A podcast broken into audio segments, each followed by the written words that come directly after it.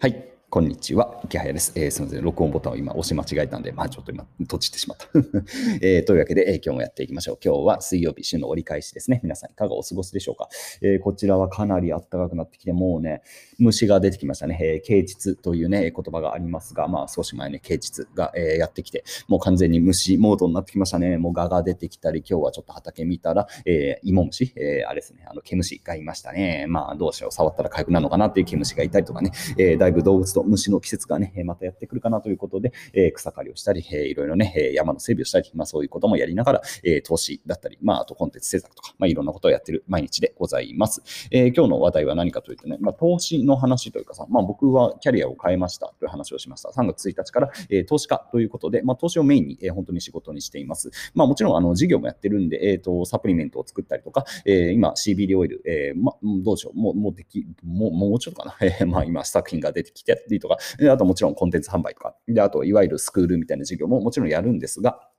でもやっぱ収入のメインはね、基本投資でやっていきたいなと思っていて、有言実行というか、一応投資でもそこそこね、今利益が出ている状態なので、これをしっかりもっともっとね、雪だるまを転がすようにね、増やしていかないとなということを、やってるわけでございますわ。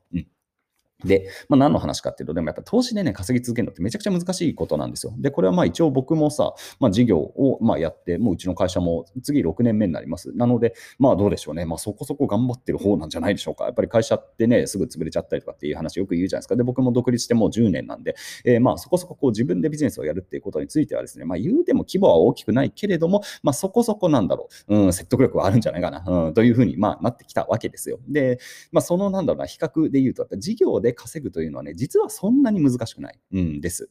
それは規模にもよりますよ。もちろんユニクロみたいな会社を作れていたらそれはできないですけど、例えば年商1億ぐらい作ってくださいって言われたら、なんだろう、それは別にできるなって感じがしますし、実際そういうぐらいの会社って、確かにゴロゴロしてるわけですよ。で、今これ聞いてる方、サラリーマンやってる方の会社もさ、多分年商で言ったらさ、1億どころじゃないでしょ。何十億とある会社なんてゴロゴロしてるわけで。だから、なんだろう、実際発生の頻度で言ったらさ、年商1億超えるような会社っていうのは別に珍しくないし、でそれはだから作ってる人って、いっぱいいるんですね。でもですね、投資だとね、やっぱりこれがね、途端にやっぱり難しくなるなという感じがするんですよね。投資でもちろん成功している人もたくさんいるんですけど、多分ね、絶対数で言うとですね、そのボリュームかなで言うと、やっぱ投資で稼いでいる人って少ないですよね。で、実際この今の資本主義市場で、じゃあ億万長者の人、長者番付に乗るような人を見ると、ほとんどが、事業家ですよね。で、アメリカの方で見たら、そういう今、イーロン・マスクとかさ、ジェフ・ベゾスさんとかさ、マーク・ザッカーバーグとかさ、みんな事業家じゃないですか。で、特に IT 系の会社をやってっていう方で、強いて言えば、投資の神様、ウォーレン・バフェットとかが、ちょっとランクインしてるかなっていうぐらいで、バフェットさんももういい年ですからね、やっぱり、あれだけ年齢を重ねて、ようやく、投資家として、その長者番付に食い込む。で、彼も会社やってますからね、結局、彼も事業やってんじゃっていうより、金融ビジネスをやってるんで、本当に純粋に投資だけで、本当に、いわゆる億万長者、というか、もっと本当に1000億とかね、2000億とか作るって、本当にね、難しいことなんですよね。結局、世の中を見ていくと、事業で成功してそれでお金持ちになっている人がめちゃくちゃ多いという、この感じっていうのはね、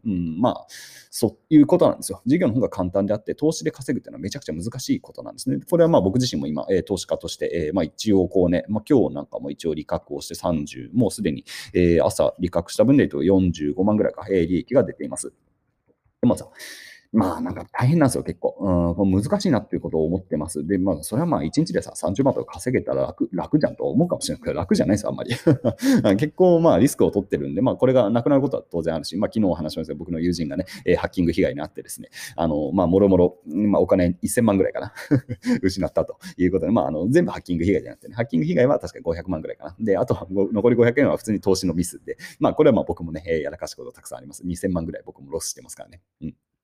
そんな感じなんで。いや、ね、簡単じゃないですよね。やっぱ事業だったらさ、2000万ロスとか多分あんまないんですよね。やっぱそこはさ、コントロールできる部分が多いので、全然なんとかなるんですけど、やっぱり、投資はね、もちろん勉強していって、日々練習していけばさ、それは上手くなるんで、そこはという話はあれど、やっぱそんな簡単じゃないなっていうところがね、本当に、日々感じています。じゃあ、投資家としてじゃあ成功するためには何が必要かっていう話、これが本題なんですけど、何かっていうと、結局ね、事業で稼ぐことなんですね。はい。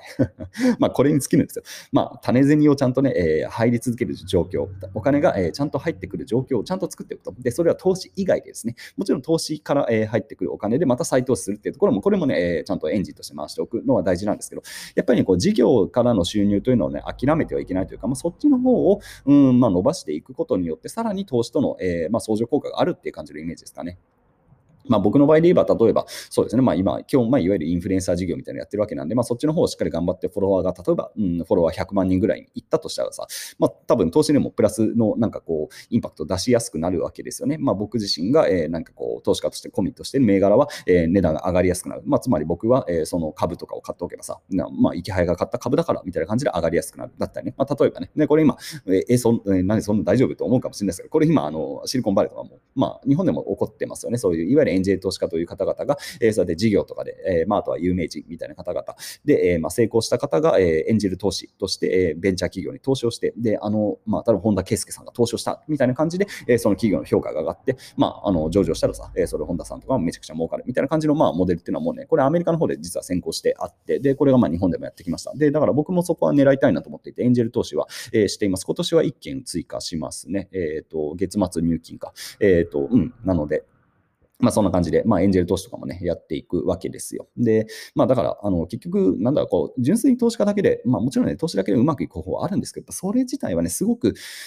まあハイリスクハイリターンというかね、難しいんですよね。難易度が非常に高いなという感じがします。で、それだけで、投資だけで稼ぐというよりは、やっぱり事業との両輪で、しっかりこう、ビジネスを作っていって、まあ僕の場合、ただインフルエンサー事業をやったりとかね、そうやってサプリメントとか CBD のオイルを作ってみて、で、そこから、利益を、例えば年間で、5000万円ぐらいの利益を出すと。で、その5000万円の利益のうち、例えば2000万円ぐらい役員報酬でもらっておいて、その役員報酬で、ちゃんと、また投資もしながら、お金を増やしていくみたいな感じのことがね、多分これが、一番合理的なのかなという感じがします。で、まあね、難しいんですけどね、どっちにせよやっぱり事業で稼いだところでやっぱ税金が高いしっていう話もあったりして、なかなかね、こう投資の種銭まで回らないんですけど、まあでもやっぱり、そのなんだろう、事業の手を緩めてはいけないというかね、まあこっちはこっちでやっぱちゃんとやっていかないといけないなってことをね、まあ日々感じているので、まあ今日は仮想通貨の、まあちょっとね、相場に張り付いてるんですが、まあでも一方でね、しっかりこう事業の話もね、作っていきたいなと思っている今日この頃でございます。あ、くしゃみが出そう。